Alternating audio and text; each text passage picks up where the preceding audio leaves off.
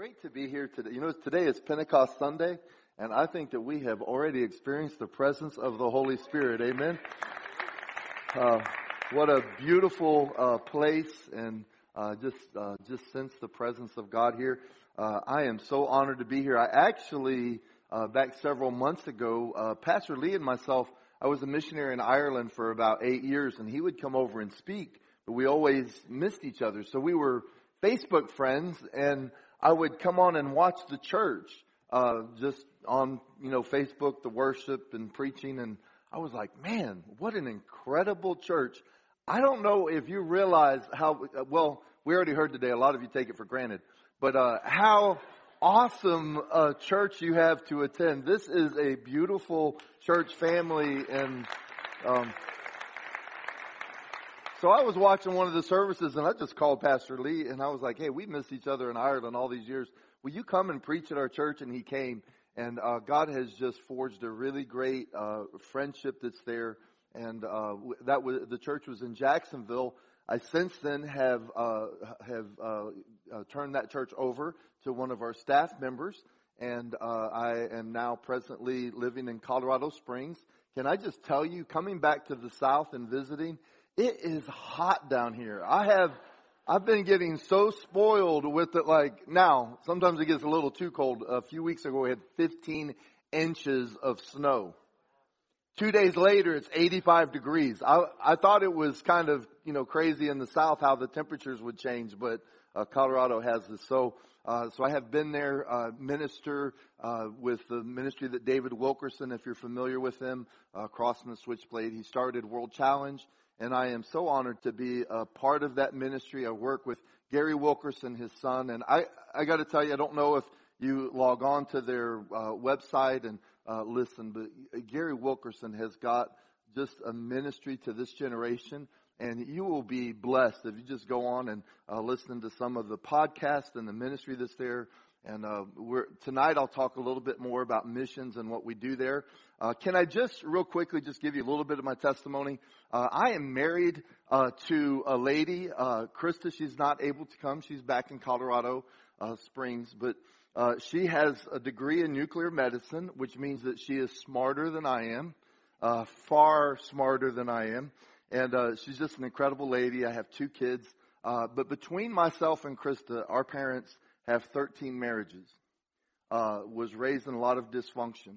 At a young age, uh, got into a lot of drugs and alcohol, and um, I actually mixed drugs and alcohol. You know, whenever I'm sitting in my office in Colorado Springs and I'm looking at the mountains and the great view, and you know, I, you know, led a church, and sometimes the enemy will come and try to put a little pride into your heart, and then you know, God reminds me, you mix drugs and alcohol.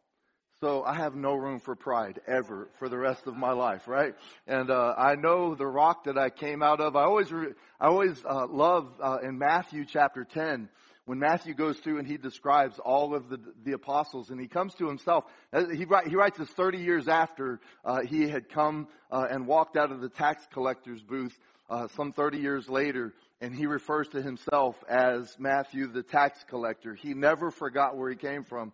And uh, so, anyways, uh, at a young age, I was bouncing bars, um, I was playing college football, wound up in the Tampa City jail, and that was the place that I came to know Christ. It was the worst day of my life, and it was the best day of my life because that's the place that I met Jesus. Amen. And um, actually, while I was playing uh, football, was always my dream. I had just finished. It was a small uh, school called East Tennessee State, and uh, we had just come through the spring practice and I was doing really good, had won a starting job, and the Lord called me into ministry and just told me to leave uh, what was my dream forever and do ministry. The only problem was I didn't have any ministry to do, and uh, so I just started going to the streets, and I would go to trailer parks, and uh, had lived in a trailer for a little while, and I would just go knock on doors and tell people about Jesus. Uh, I actually, you know, have not told this story. It's been over 35 years ago, and I have never told this story and I really felt like that the Lord uh, wanted me to share this with you today. But I had gone to a, a trailer, knocked on the door, and I had this opening line. It was like maybe the worst opening line ever for witnessing to somebody. And I would say, uh, I am a new creature in Christ. Would you like to be a new creature too? And they would look at me and go, I'm fine with the creature I am. and, uh, so, uh, you know, after I sharpened the tool a little bit there, um, I had gone to this one home and they invited me inside and I'm, I'm talking to them and the, the wife is, you know, she's making dinner. The husband is sitting in the, you know, he's sitting in his chair with the remote control watching TV. Little girl's doing her, her homework. And I walked in and it was the most ungodly stench I have, that has ever passed through my nostrils. And I am, I've got this look on my face and the little girl notices that like, and she goes, she says to me, she goes, oh, we had a rat die behind the wall. And I was like, wow, that's amazing. And uh, I told him about Jesus and got out as quick as I could. But here's the, here's the thing I want to share. There's somebody needs to hear this today. Those people were sitting with that incredible stench and they acted like it was normal. She was cooking, he's watching TV, she's doing homework, and it was like they didn't even notice it anymore. And you may be here today and you're living with some stench in your life. Can I just tell you today? Stop living. You don't have to live in that stench anymore. Jesus wants you to be free. And He'll do it if you just come to Him. Amen? So, I literally have not told that story in 35 years, so somebody really needed to hear that. I don't know if you got a mouse died in your house or something, but anyways, um, today uh, I'm just so honored to be with you.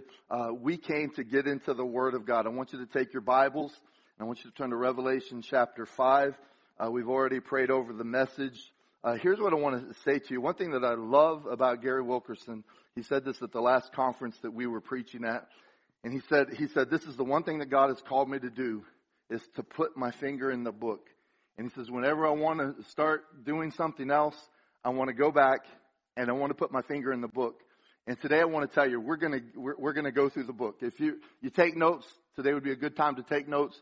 But we are just going to kind of go through the scripture. I'm going to uh, maybe share uh, some things with you that the Lord has revealed over the years. Actually, in, in these passages, even over the last few days, just God is just revealing new things in my heart. And uh, I want you to see this. The title of the message today is The Strength and the Kindness of Jesus, Revelation chapter 5. We're going to go through this verse by verse. And he says, And I saw in the right hand of him who sat on the throne a scroll written uh, inside and on the back and sealed with seven seals. It's important to understand what this scroll is. Here in heaven, uh, there is this scroll, and and you know one of the great mysteries, if you read you know from different people and they try to detect or to figure out what that scroll is. Here's what I believe the scroll is, and I believe it's very scriptural.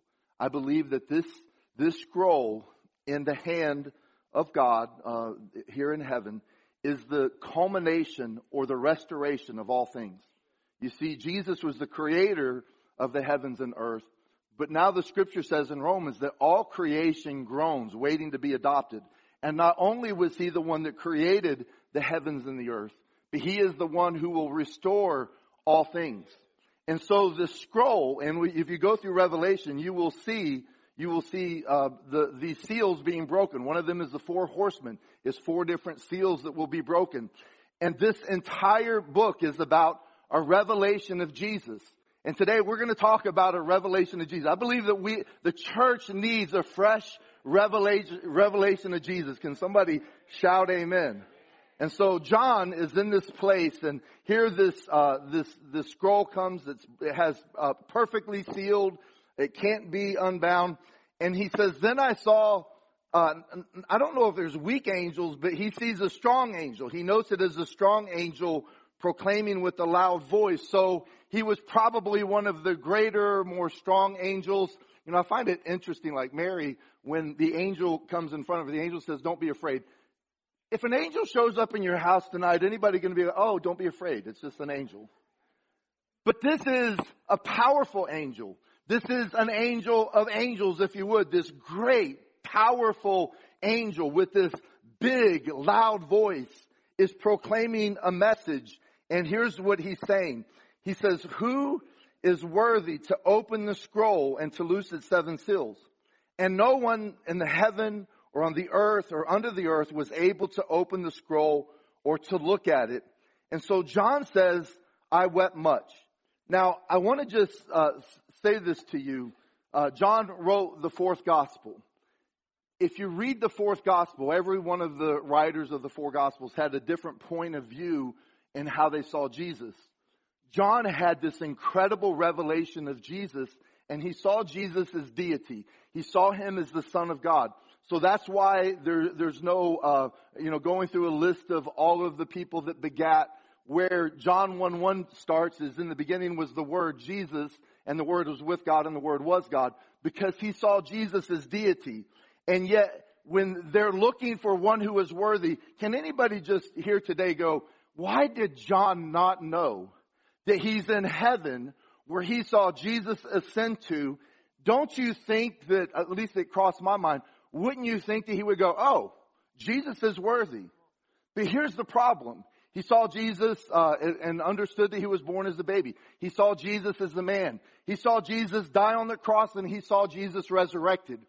But he did not have the fullness of the revelation that Jesus was the resurrected God seated at the right hand of the Father with all authority and power because he starts to weep. Now I want to tell you, if you go through the story, I believe that the, the angel knew that Jesus was the one that was worthy. You'll see that the elder knew that Jesus was worthy.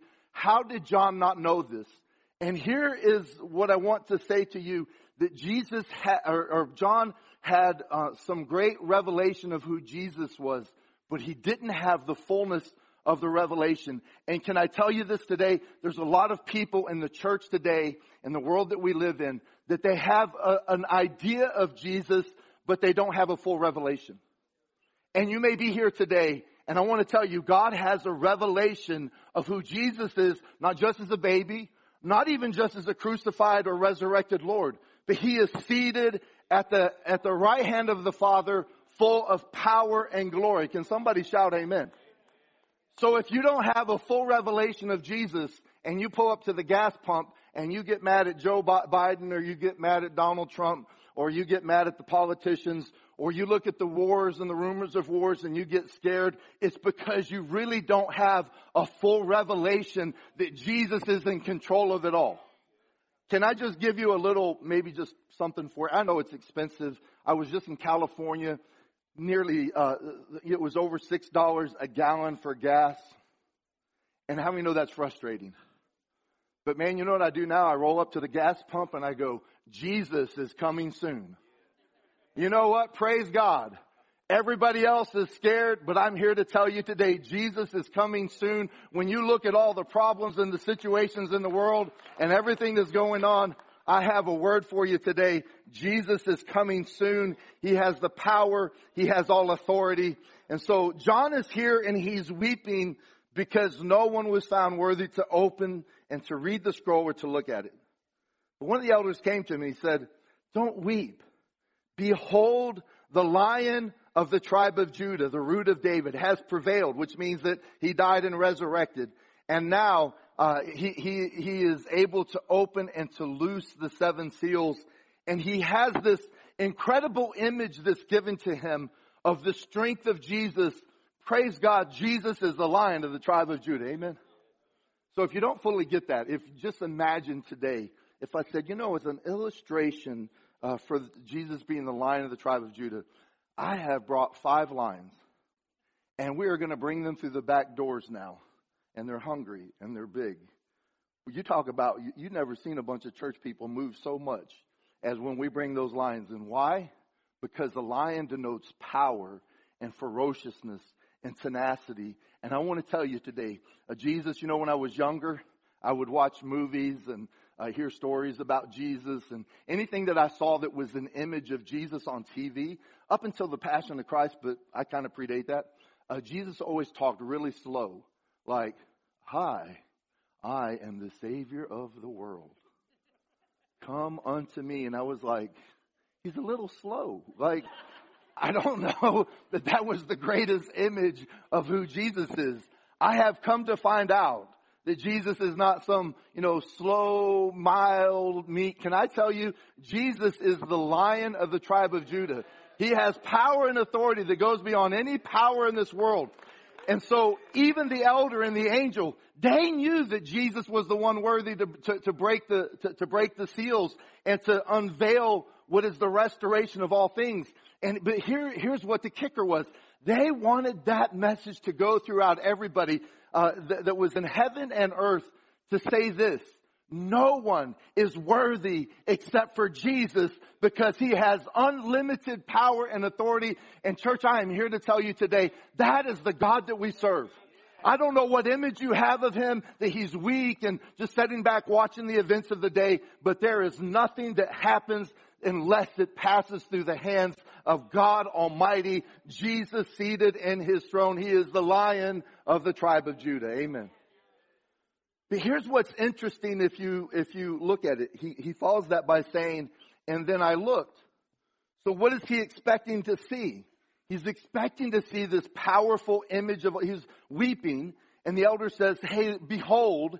So he turns to look, and what does he expect to see? He expects to see this powerful lion figure. But it says this, then behold, I looked in the midst of the throne and the four living creatures in the midst of the elders stood a lamb as though it had been slain. And the image that he saw was precisely the opposite of what he expected. He expected this powerful image, but when he turned, he, what he saw was the lamb looking as though it had been slain. And you have this incredible picture of the nature of God, particularly with Jesus, who revealed the fullness of God, as he is both strong and mighty and powerful, and yet he carries that image of a lamb that's tender and kind and loving. And today, listen, Jesus is not 50%, uh, you know, the lion and 50% the, the, the, the lamb. He is 100% the lion and he is 100% the lamb. And I believe today, if you come to this place, if you've walked to church today, and you've gone, hey, I, I, need a touch of God today. I want to tell you whatever it is and wherever you're at, if you're a child of God or if you're not a child of God, if you call out on Jesus, He will meet you in this place. And I believe that God is going to do good things. I, I just, my feeling today is that there's some people that need a, a, fresh revelation of who Jesus is. It's a broken world that we live in. And if you stop and you look around, man, it can be, it can be, at times you can go, God, are you even there? But I am here to tell you, there are troubled days ahead and there will be difficult times. But Jesus is Lord of all. Hallelujah. So praise God. Well, with that, I want you to turn with me if you would. We're going to go to a passage of scripture that's in the book of John. So he wrote this. Uh, go back to John chapter 2 and verse 13.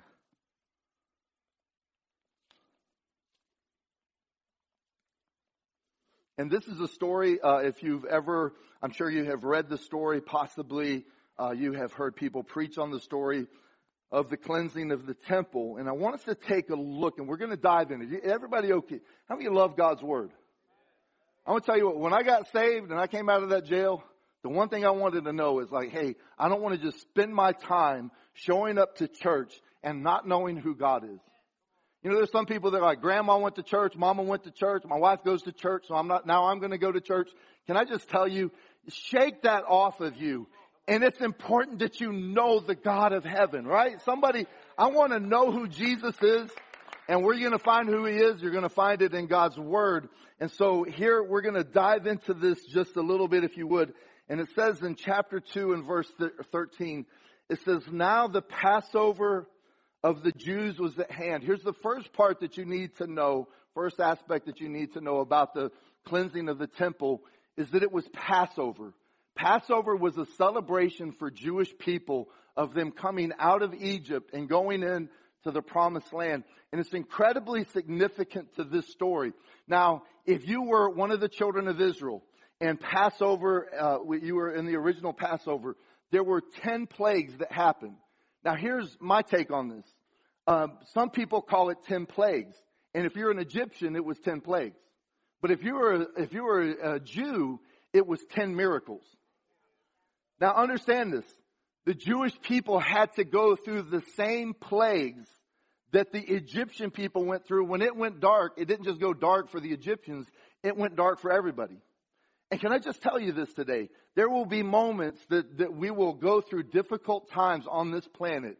Recessions, uh, financial breakdown and discourse and high gas prices. Can somebody shout amen? And we live in the same world. And I can tell you with all of my heart, I believe that we are driving towards I believe that this is the tremors that come before the birth pains, if you would, before the last days. And I, I, am I, I'm not giving you a date. I'm not telling you when I think that will happen. But church, it's time for the church of Jesus Christ to wake up. Now here's the difference. They both went through the same experience. One was believing and one is, one was unbelieving. Here's the difference between the two. The people that were unbelieving wound up at the bottom of the Dead Sea the people who were believing wound up in the promised land. And here's what I want to tell you. When we walk through difficult days, your ultimate end is in glory. Your ultimate end is to be with Jesus, right? And here's where, where I take comfort is like the worst thing that can happen. If I go to one of these countries, uh, we'll, we'll, be talking about a little bit tonight, and I wind up uh, dying. The worst thing they can do is put a bullet in my head. But the last breath that I take on this planet will lead me to the next breath that I will stand in the presence of God Almighty. Now, if you believe that, there is nothing they can do to you if you are a child of God. And I just want to tell you, sometimes the church is like, oh, what are we going to do? A Democrat or a Republican or, you know, whatever, you know, whoever's in charge. I want to tell you, ultimately, Jesus is in charge and it's time for the church to wake up to the fact that He is over it all. So here, the, here you have this Passover uh, that is, that is uh, taking place. And here's the second thing that it says, and Jesus went up to Jerusalem and he found in the temple. So here's the next thing that's incredibly important about this story is that it takes place in the temple. Now this is going to be really important. In the temple, there were three main areas of the temple. One was the Holy of Holies. Most of you know that was the place that the high priest would go once a year. Then there's the place that's called the inner court. The inner court, only Jewish people could come, mostly priests, and they would do their sacri- the sacrificial system would happen there. And then the third place in the temple is what is called the outer court. Where this story takes place is in the outer court. Now, anytime that I look through a Bible and I looked at pictures of Jesus cleansing the temple, it was in a room about this size and there were some tables, and then there was always like a crazy look on Jesus' face.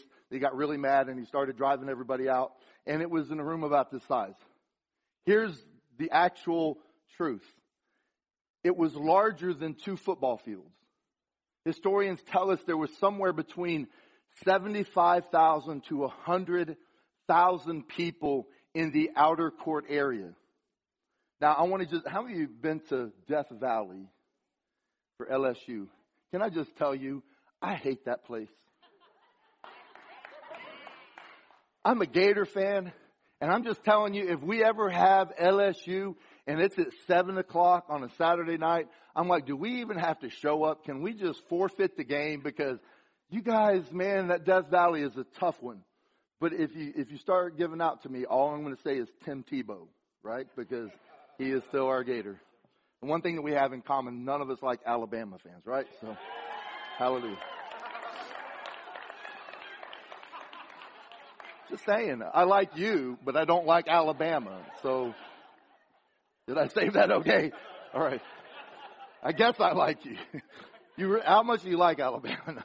Uh, I will. Look, can I just show you something? This was bought for me. I actually have a Florida Gator right there on my notes. So um, I didn't buy it. Somebody bought it for me. So I love my Gators. But the next time you're at Death Valley, you're looking at that stadium and you look around with 102,000 people and you think about that many people in the outer court. So Jesus didn't just run off like 50 people. A hundred, 75 to a hundred thousand people with cattle and goats and whatever else was there, sheep, and he, he, when he cleansed the temple. So get a perspective. If you're here today and maybe you're a, you know, teenager and you go, oh, Jesus is weak. Jesus was the strongest man, I believe, who ever walked the face of the earth. No weak man could endure the cross and have the power. Listen, he had the power to step away. and he chose not to. That takes strength. Can I, can I tell a little story? So, uh, one of the things I did, I worked my way through Bible college. I was a meat cutter. And I was going through Bible college and, uh, I, you know, pretty good at what I did. Well, we hired a, a guy to be the cleanup guy. Now, at the time, I played football, and now I was going through Bible college, but I was still lifting weights. I was bench pressing about 450 pounds. I mean, I, you know, I kind of was a football player. And this guy was this little, skinny guy. And he knew I was a Christian. And every day he would mock me. He would, I mean, he would say vi- the most vile things. And, you know, I'm like, I could crush you in a second.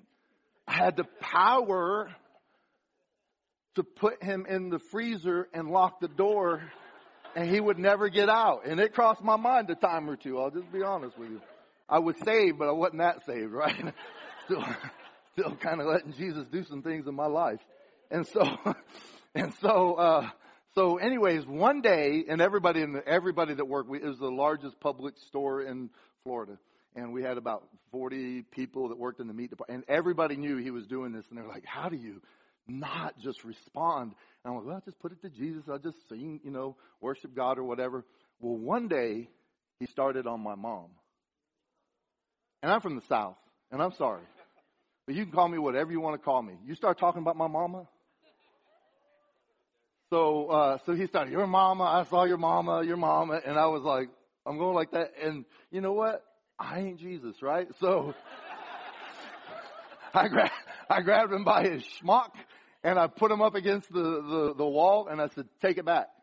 And he's like, I'm not taking it back. I saw your mom. And then I did it again and his head hit the back of the thing and people were like, the pastor just flipped out, right? and, uh, so finally he took it back and, uh, I don't know why I'm saying that except for Jesus had the power to come off the cross.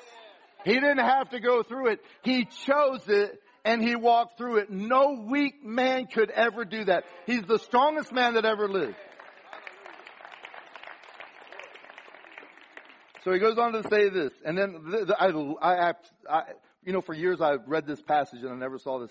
So he found in the temple those who sold ox and sheep and doves and money changers. They had made it this whole system of sacrifice and it was about money and they had lost the purity of what God created it for. And then it says this, and when he had made a whip of cords.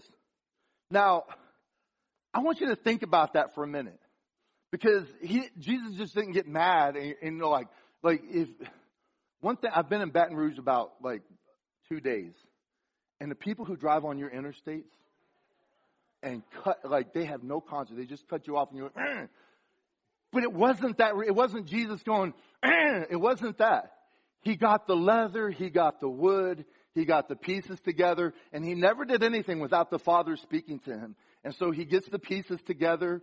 I can imagine that he goes on the curb and, you know, he kind of sits down there and he starts to make a whip. Now, Jesus is a carpenter and he's the creator of the heavens and the earth.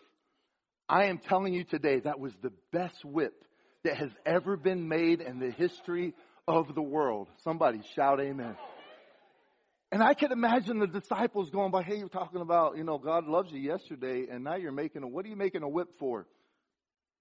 Then one of the money changers, hey, Jesus, what are you making that whip for?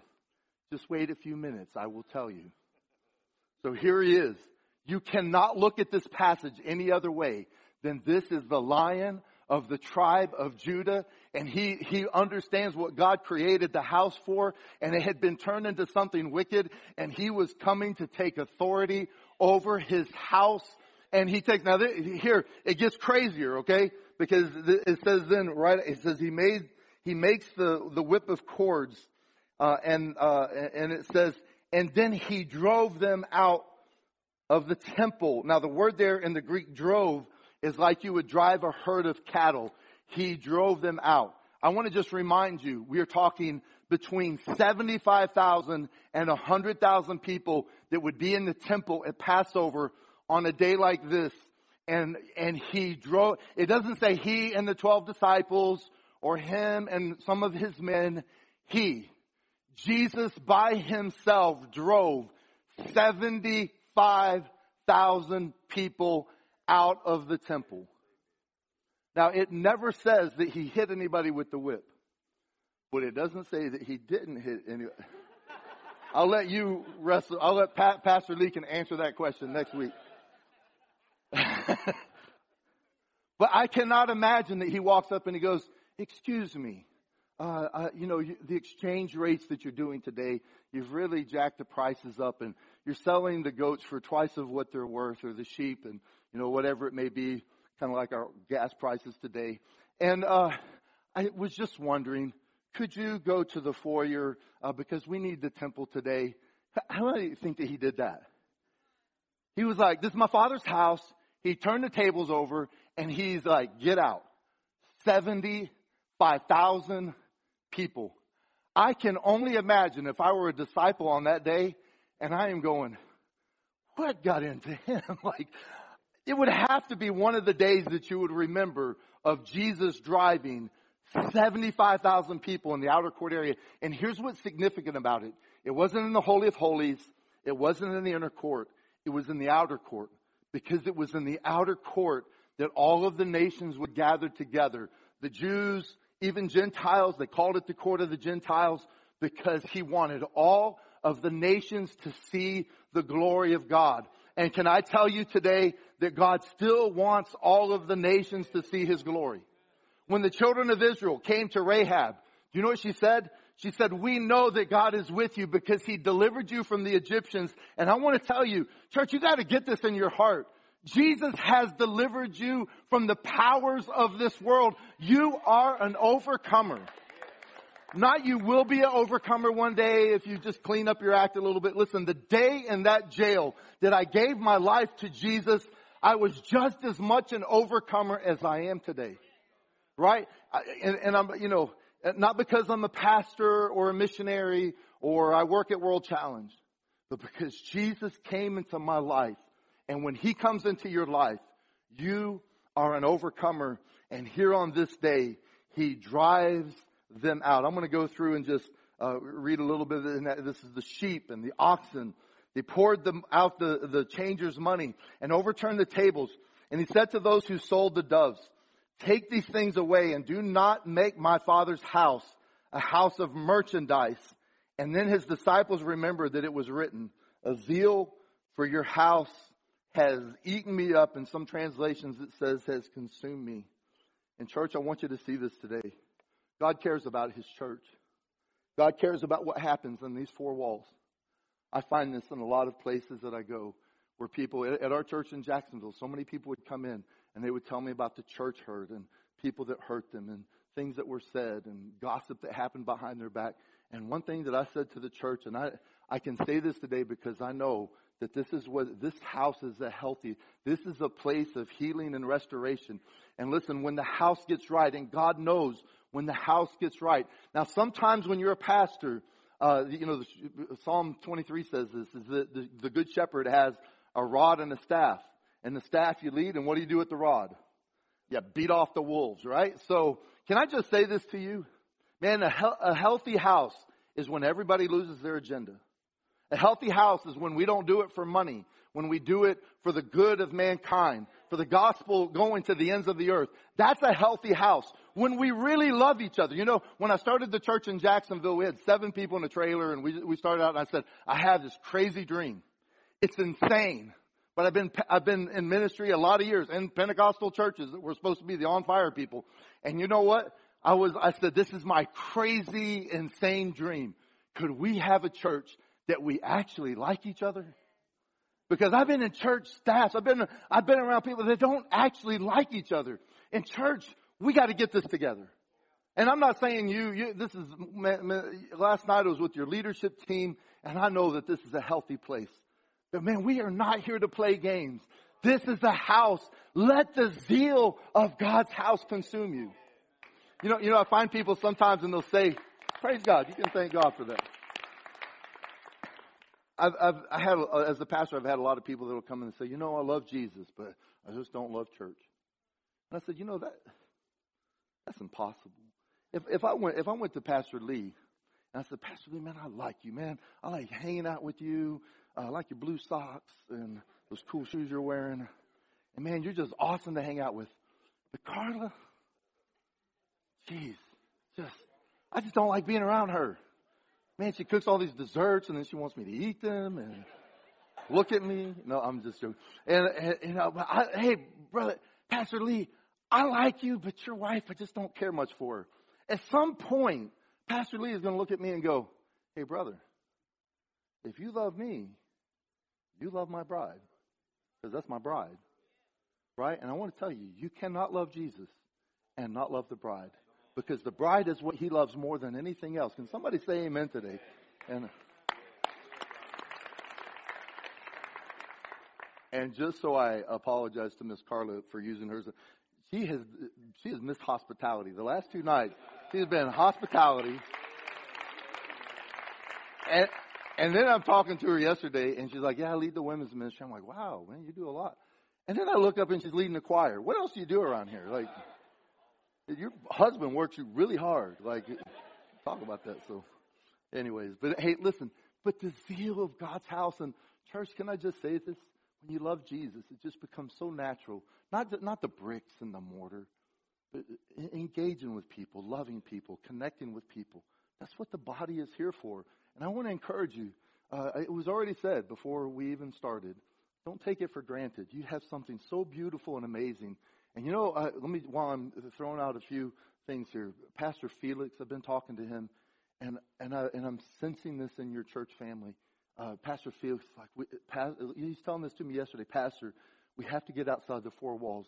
God is doing something amazing in this church. But man, we got to tell people, church, it, it is the time for the church to rise, not just to the foreign mission field, but to your neighborhood and to the people that don't know Christ. And I just want to encourage you with that, like, hey, let the zeal of God's house consume you. Now, I will say this: if I end the, if I ended the message right here, you would be like, "Well, thank you very much. Jesus threw everybody out."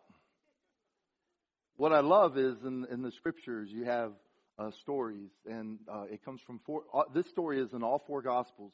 I want you to go back with me to Matthew. Now, I do believe, just if you know, if if you don't really study a lot, you can ignore this. For those of you that study, I do believe that Jesus cleansed the temple twice. He did it once at the beginning of his ministry, one at the end. But I believe that the same thing happened in both uh, situations. Here is the next rendition of the story, as given by Matthew. If you would go to verse 12. It says, Then Jesus went into the temple of God. And here's the word. I'm sorry, chapter 21 of Matthew and verse 12. See, anytime I'm lifted up with pride, I just, you know, people yelling out, what chapter was that? All right, there we go. Chapter 21 and verse 12. When Jesus went into the temple of God, this is what we talked about, and drove out, there's that word again, all those who bought and sold in the temple and overturned the table of the money changers and the seats of those who sold the doves. And he said to them, It is written, My house shall be called a house of prayer. Everybody look at me right now.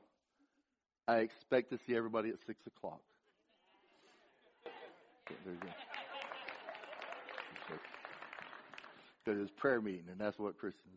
So, anyways, don't get mad at me. I'm, I see the dirty looks. I'm not even looking up, and I know you're just looking. Okay, so it says, My house will be called a house of prayer. But you've made it into a den of thieves. You turned it into something that God never intended for it to be. And here's what happens Jesus takes, you know, he makes the whip. So he forms this whip and he drives them all out. And when the whole place is empty, this is one of my favorite verses in the Bible. He goes and he lays down the whip. And then it says, Then the broken, I'm sorry, it says, and then the blind and the lame came to him in the temple, and he healed them. And I want you to see this today. Jesus, uh, here, if there's ever a picture of the lion and then the lamb, it's this story because after 75 to 100,000 people, I'm talking Death Valley when it's packed, and he drives them out. You're talking about a man. That was a man.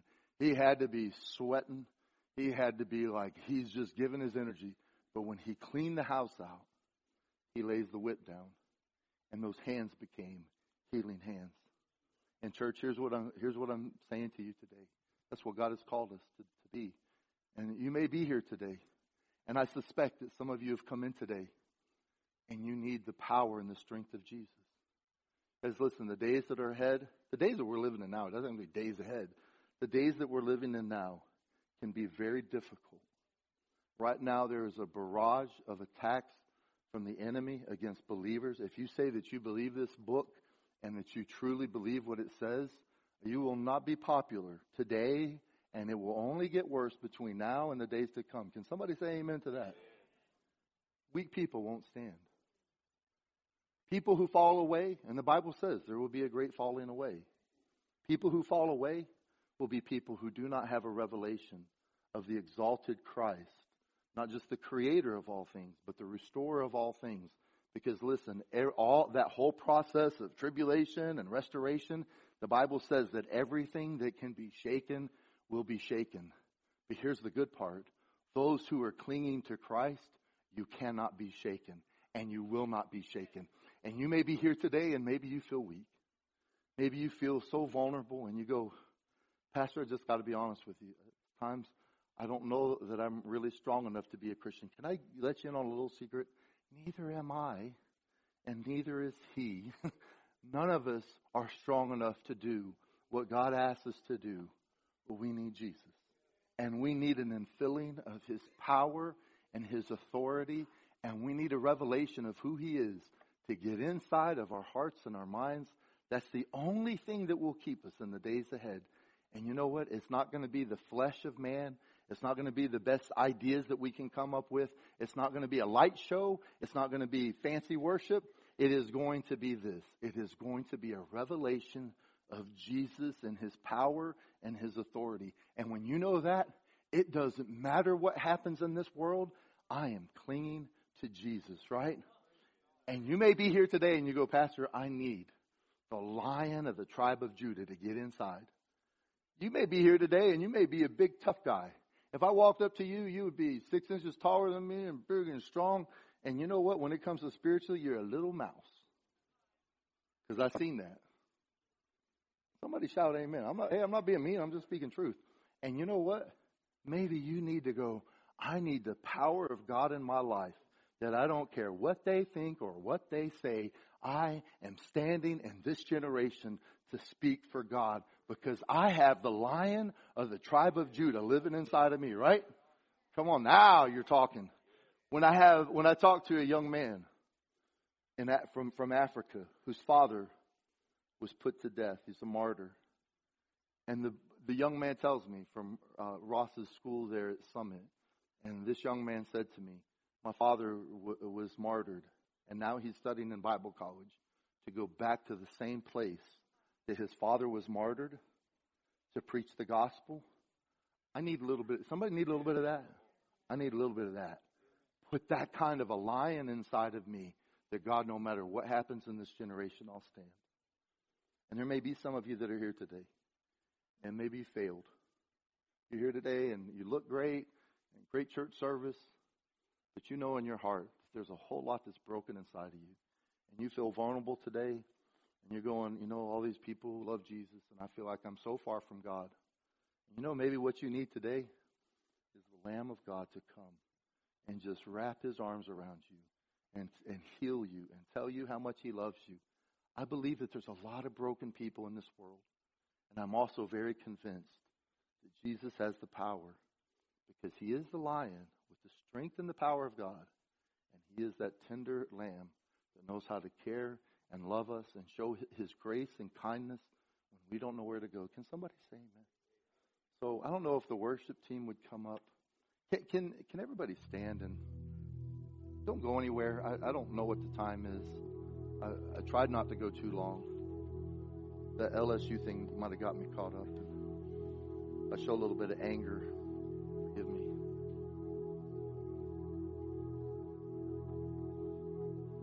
I want to invite anybody and everybody, because I, I can't imagine anybody that this doesn't really apply to in some way. But maybe you're here today and you go, Jesus, I need a revelation of you. I, I've seen you as the baby, and at Christmas I have that revelation. I've seen you as the Son of God crucified on the cross, and I've seen that. I've even seen you as a resurrected Savior and the one that ascends on high. But John, I mean, he wrote one of the Gospels and he probably was more intimately acquainted with Jesus than anybody that's ever lived. But he did not, he's standing in this throne room of heaven. And when they say nobody's worthy, he's not going, well, of course Jesus is worthy because he did not have the revelation that Jesus is the restorer of all things. And listen, he has authority and power. Does that mean that he makes my life easy all the time? It does not mean that at all.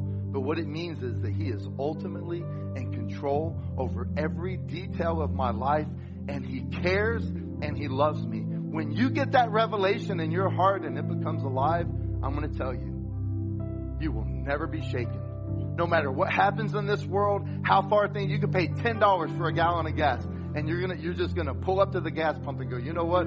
Jesus must be coming soon because this world is falling apart. I do not trust in the economic systems of this world. I do not trust in the, in the, in the politics of this world. I put my trust in the King of Kings, the Lord of Lords. I put my trust in Jesus.